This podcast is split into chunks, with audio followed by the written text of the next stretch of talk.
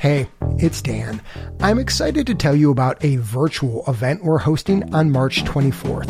Healing at Home Pandemic Lessons in the Future of Home Care is a look at the explosion in home based care programs that started during the pandemic and what that tells us about the future of this style of care.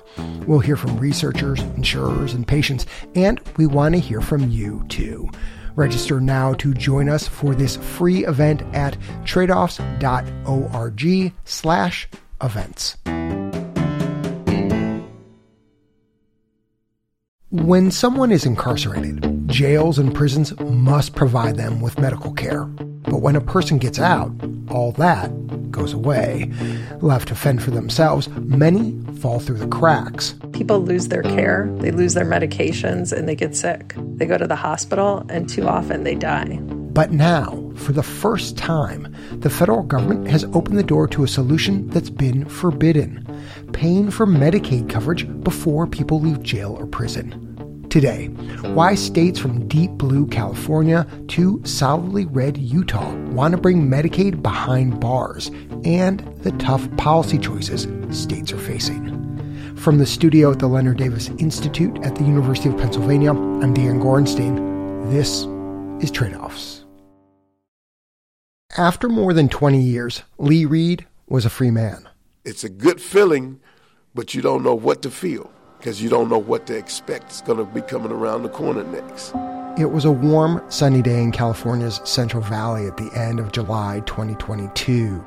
Lee was just a few days shy of his 62nd birthday, dressed in a clean white t shirt, gray sweatpants, and white tennis shoes. Hunched over his walker, Lee shuffled to the prison's front gate and got in a white van that would take him to the next phase of his life. We're in the van, and the reality sets in, and fear sets in. My mom had died, my wife died. I didn't know where my son was. I had no place to go. I was really lost. Everything Lee owned in the world sat next to him in the van $200 cash, his walker, his release paperwork, and two plastic bags filled with a month's worth of medication pills for his diabetes, high blood pressure, and agonizing chronic back pain.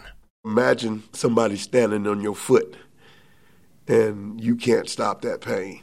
And they're just going to stand there. They're not going to get up off of it. It's going to be there when you wake up, it's going to be there when you go to sleep. Half the time, I never even got out of the bed while I was in prison because I couldn't stand up. It was so painful. Lee's doctors in prison told him he needed back surgery, but because he was so close to his release date, he'd have to get it done on the outside. Finding a way to get that surgery and work again was Lee's top goal as he left the van and got on a train for the six hour trip to San Francisco. I'm a country boy. I don't I don't expect much. You know what I'm saying? Just you just put the meat and potatoes on the table and I can go to work. That's all I want to do. Lee prides himself on his work. As a kid, he picked cotton with his mom and grandma in Arkansas. After moving to San Francisco, he spent decades as a carpenter, landscaper, teamster, and pipe layer. Doing anything like that was impossible as he stepped off the train in San Francisco, stooped over his walker. With nowhere to go, Lee ended up downtown looking for a place to sleep. One of them big high rise buildings. It was a parking lot garage that had uh, the stairs going down, and that's where I slept on the stairs, me and the walker. Lee had finally left behind decades of prison life, but to what? He was homeless, no one to help him. The thing he could rely on was his constant shooting pain. Resting on the concrete steps, Lee felt defeated. It broke me. In many ways, Lee's story mirrors the experience of many of the roughly 600,000 people who are released from prison every year. Data show people who are incarcerated have higher rates of chronic medical issues like hypertension and diabetes, and significantly higher rates of serious mental illness. They're also much more likely to struggle with addiction. Those health needs often make the transition out of incarceration treacherous the studies show that people who are returning from incarceration are at very high risk of death upon release. Shira Shavit is a primary care physician at the University of California, San Francisco. She's also the executive director of the Transitions Clinic Network, which specializes in caring for people post incarceration. Shira points to an often cited study from Washington state that found in the two weeks after leaving prison, people were 12 times more likely to die than the general population things like drug overdose, cardiovascular disease, suicide, and cancer. Drug overdose is the biggest danger. A more recent study in North Carolina found people were 40 times more likely to die of an overdose in those first two weeks post release. Former prisoners who do survive are much more likely to end up in the hospital or emergency room. Shira says that's what happens when someone goes from relying on a jail or prison for their healthcare needs to having to figure it out on their own. There's a major disruption in coverage of care. And so that disruption leads people to becoming sicker and potentially dying in the community. More than a dozen states and some members of Congress want to smooth that transition by connecting folks to healthcare more quickly. But until now, states have been barred from using federal Medicaid dollars to cover people who are incarcerated. It's called the Inmate Exclusion Policy, and it was written into the statute to keep the federal government from footing the bill for healthcare behind bars. Many counties and states try to connect people to Medicaid as soon as they're released, but it can be a bureaucratic nightmare. And even if it does work, people often have other priorities. You know, where you're going to live and how you're going to get food, those basic needs sometimes take precedence over the medical needs, and sometimes people's medical needs get put on the back burner. Competing needs are one reason policymakers have reconsidered the inmate exclusion policy. In 2018, Congress directed federal health officials to help states figure out a better transition plan. Since then, 15 states have asked Washington to let them turn Medicaid on before people leave jail, prison, and juvenile facilities. And last month, California became the first to get the green light. This all came too late for Lee Reed. Lee was on his own that first night he left prison. He slept in a parking garage stairwell, his walker for a blanket, his back pain for company. After his second night, Lee found his way to a nearby shelter. That's where, a few weeks later, he met with a doctor who restarted Lee on all of his medications and referred him to a specialist who scheduled his back surgery everything just started coming together slowly, slowly, slowly. Too slowly, in many ways. The specialist scheduled the operation for early 2023, more than six months after Lee had been released. I'm in agony every day. You can't stand up, you can't sit down, you can't lay down. Wherever you're at, you're in pain. And his pain was getting worse, bad enough that he was in and out of the ER more than once a month and it was weighing on him mentally. It's just tearing me apart. And I don't know what to do. So I just pray and just hold on, you know. The pain, the waiting, the poverty, the loneliness. Lee questioned whether he wanted to be alive. Who would want to live this? This is horrible, man. I'm I'm at the bottom. I, I can't do anything to protect myself. I can't do anything to feed myself. I, man?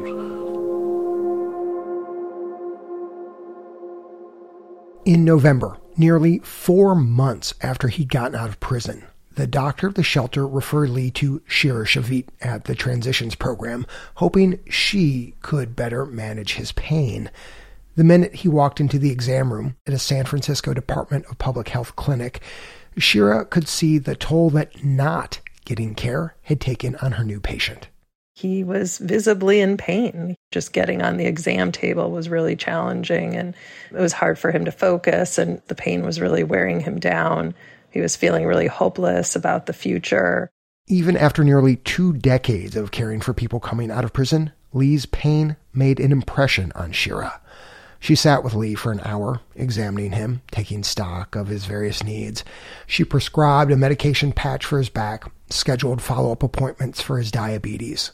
The clinic also gave him a bag of groceries, a bus card, and ordered him a winter coat. When people come out of prison, they have so many needs. You know, really, this is just trying to bring people to the starting line to kind of get them to where they need to be to then even start to be able to become successful in the community. Policymakers know there are a lot of people like Lee coming out of incarceration suffering as they wait for care, and they hope that turning Medicaid on before people are released will make a difference.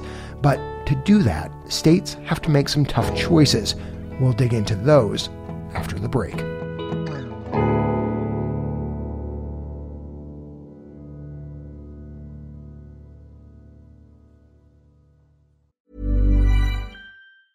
Where's the strangest place you've lost your car keys? Inside the refrigerator, the washer or dryer, the trunk of your car, the kitty litter box?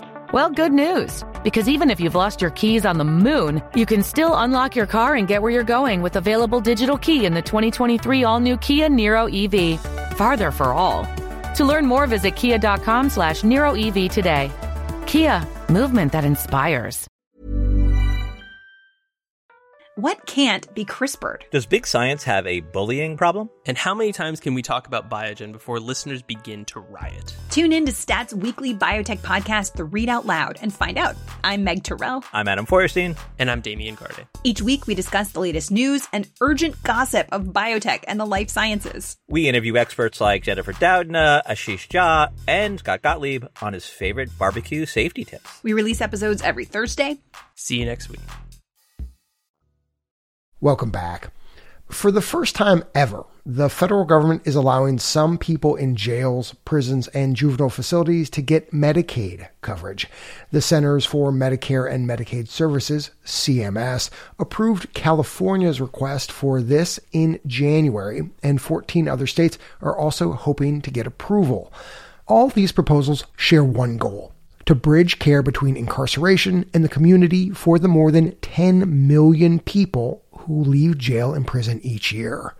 Many also see this policy as a way to improve health equity as people of color are disproportionately incarcerated in the U.S.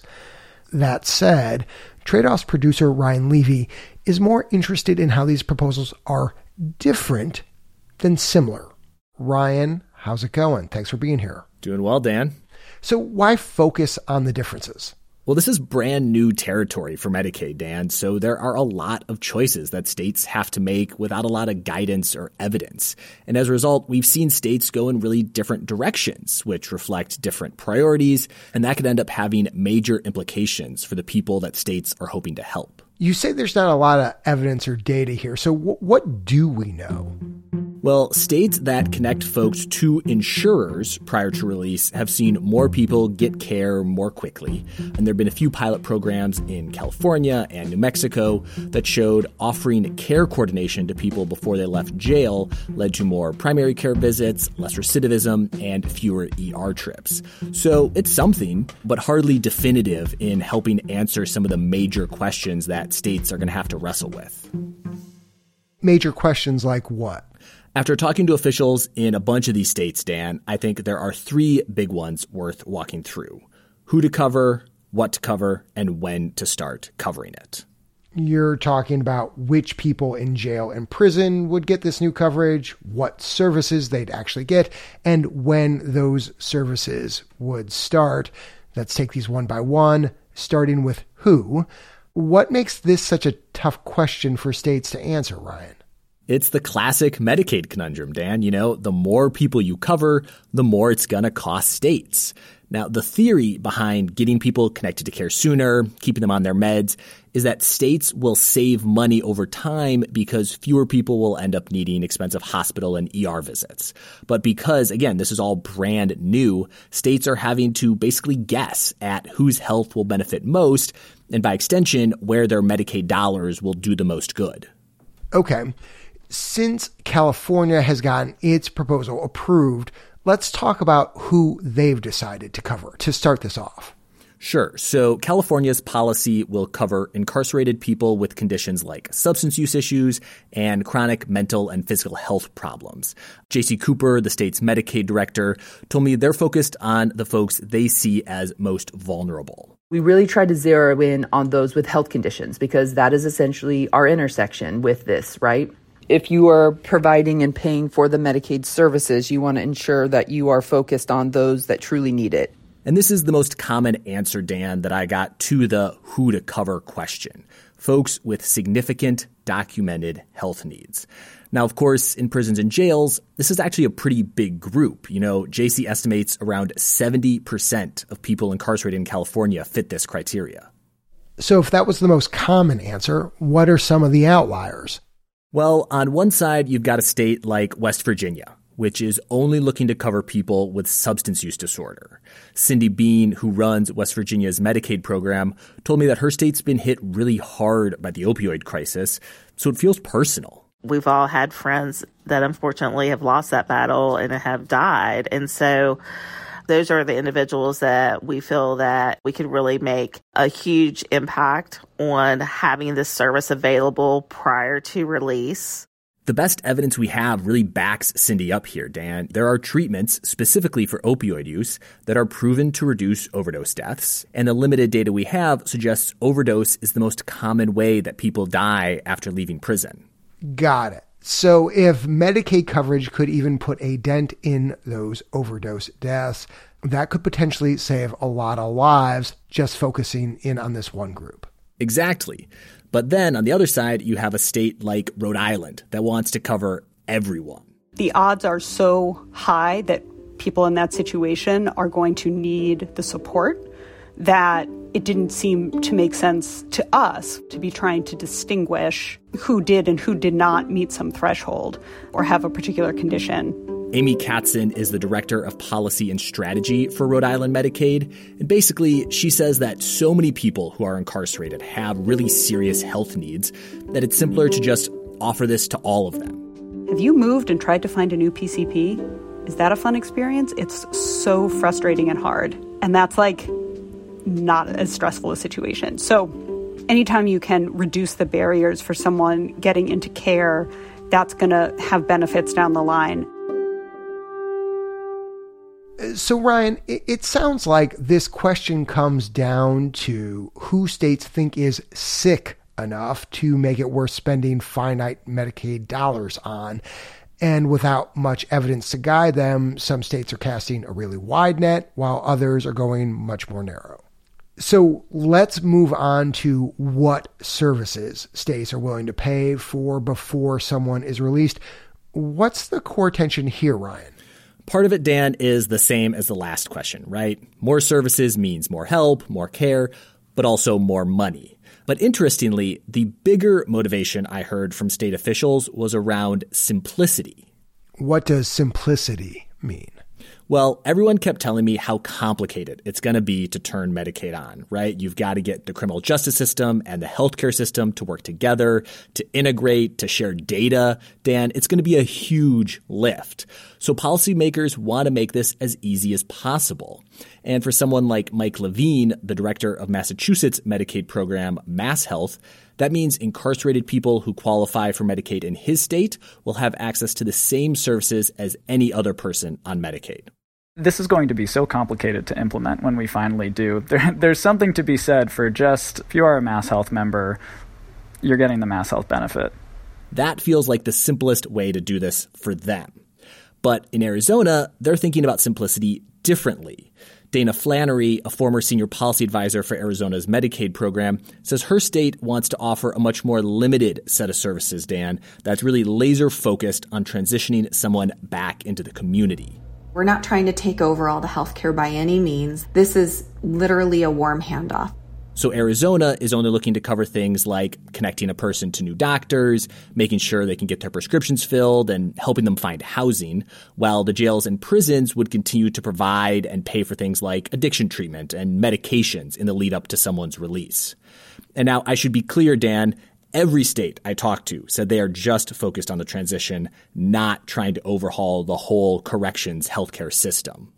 Based on these two examples, it sounds like states have some pretty different definitions of what transition looks like. I think that's right, Dan. You know, if you're Massachusetts, all of the healthcare that a person gets in the weeks leading up to their release is related to their transition. And then in Arizona, they're more interested in isolating the services that are specifically about setting up someone's care post release.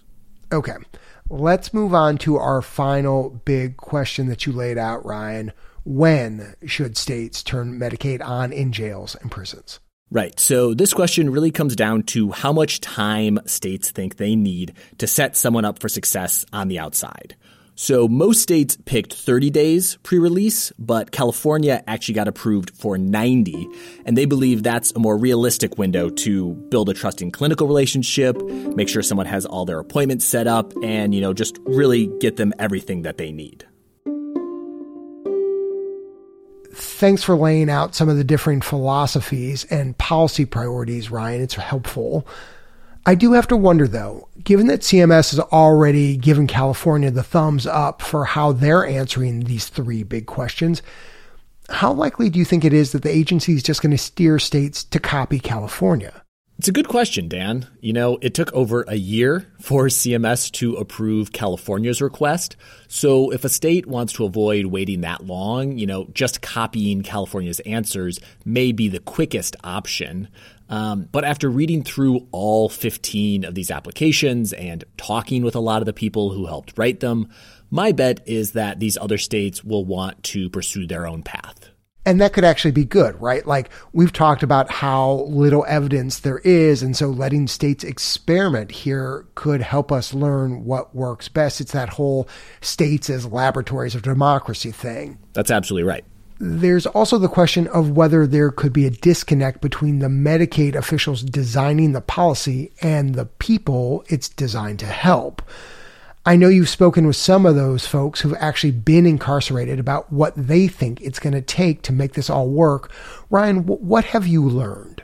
Sure. So, one person I talked with is Khalil Cumberbatch. And I am the Director of Strategic Partnerships at the Council on Criminal Justice a non for profit policy think tank organization. Khalil spent six and a half years in a New York prison before getting out and becoming an advocate.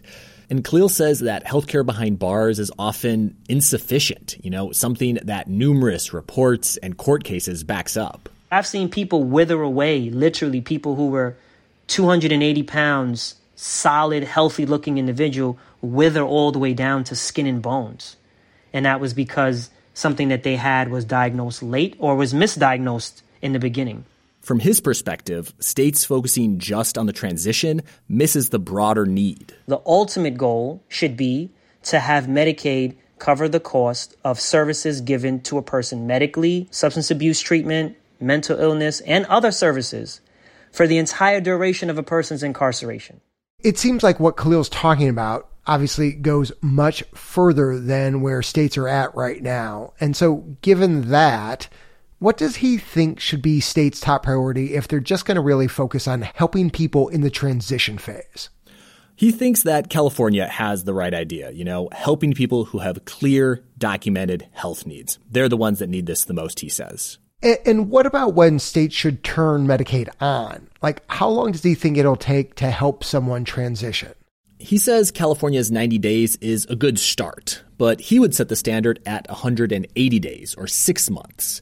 I think Khalil's takeaway here, Dan, is that offering Medicaid in jails and prisons is good, but how states do it also really matters. You know, the people inside need to engage. And so getting advice from Khalil and others who've been incarcerated could make a meaningful difference in making sure that happens. Before I let you go, Ryan, I've got to ask what could go wrong here? Did the state officials you talked to share any concerns about bringing Medicaid behind bars? They did not, Dan. I'm not really seeing downsides at this time. It's just all around good. I don't see a lot of downsides. I mean, I think it's good policy. Everyone talked about how challenging it's going to be to implement this policy, right? But on the policy itself, all the state officials were very rosy. Okay, no real surprise, I suppose, from the people who are actually backing this.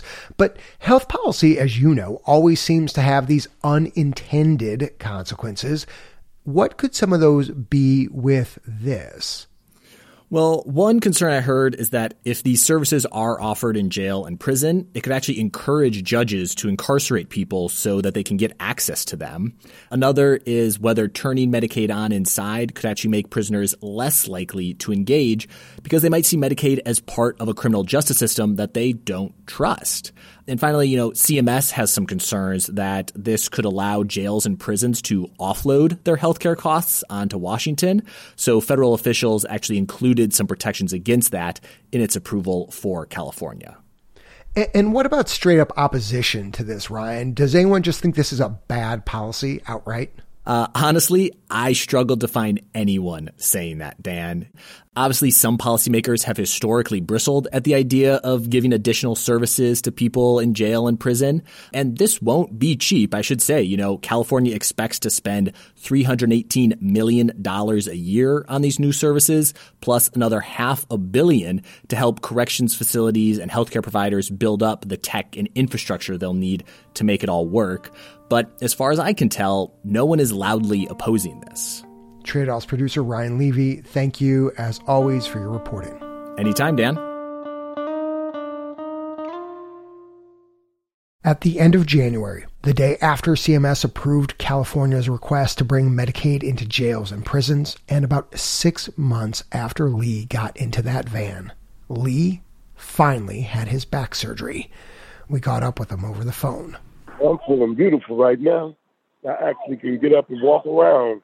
A week after his procedure, Lee felt better and eager to get back to Arkansas. I want to go someplace nice and calm and green. I need to go find me a porch to sit on and, and so I can play with my grandchildren. He says if someone had reached out to him before he left prison, if he had gotten his surgery sooner, there's a better chance he'd be supporting himself by now. But now that he is in less pain, it's easier, he says, to see how far he is from that starting line Shira Shavit talked about. He's still homeless, without a job, and struggling to find purpose. I'm trying to keep a positive attitude on everything because, you know, my whole world feels like it's falling apart. I, I have no control over my own life right now. I'm just like a, a child. I'm just helpless. So Lee says he's doing better, but still on the edge. A reminder that as important as healthcare can be, sometimes it's not enough. I'm Dan Gorenstein. This is Trade Offs.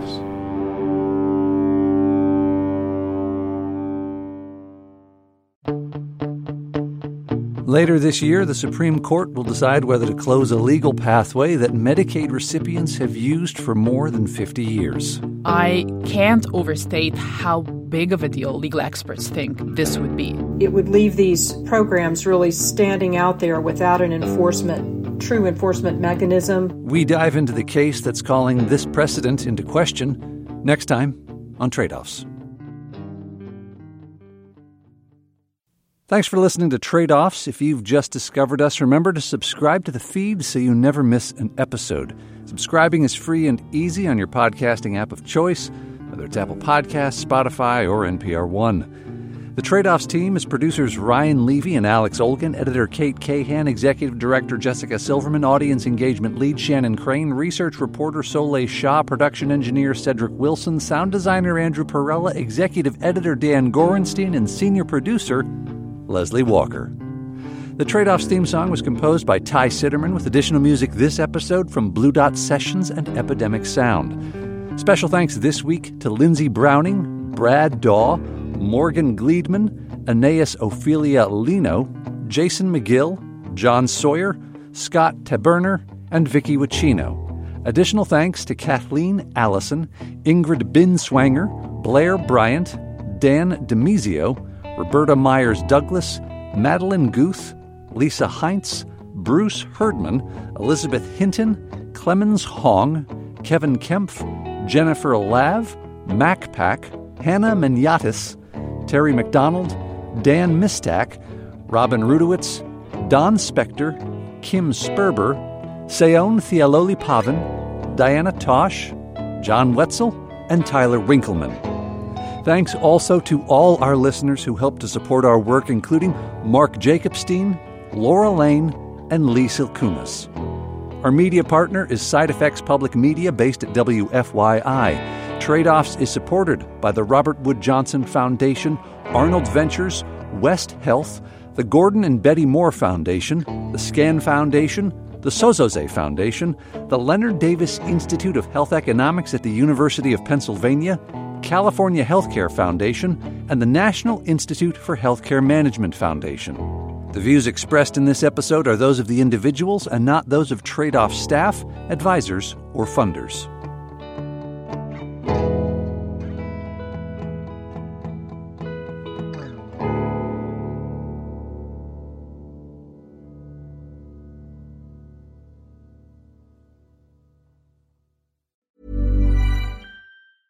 Where's the strangest place you've lost your car keys? Inside the refrigerator, the washer or dryer, the trunk of your car, the kitty litter box? Well, good news. Because even if you've lost your keys on the moon, you can still unlock your car and get where you're going with available digital key in the 2023 all-new Kia Niro EV. Farther for all. To learn more, visit kia.com slash Niro EV today. Kia, movement that inspires.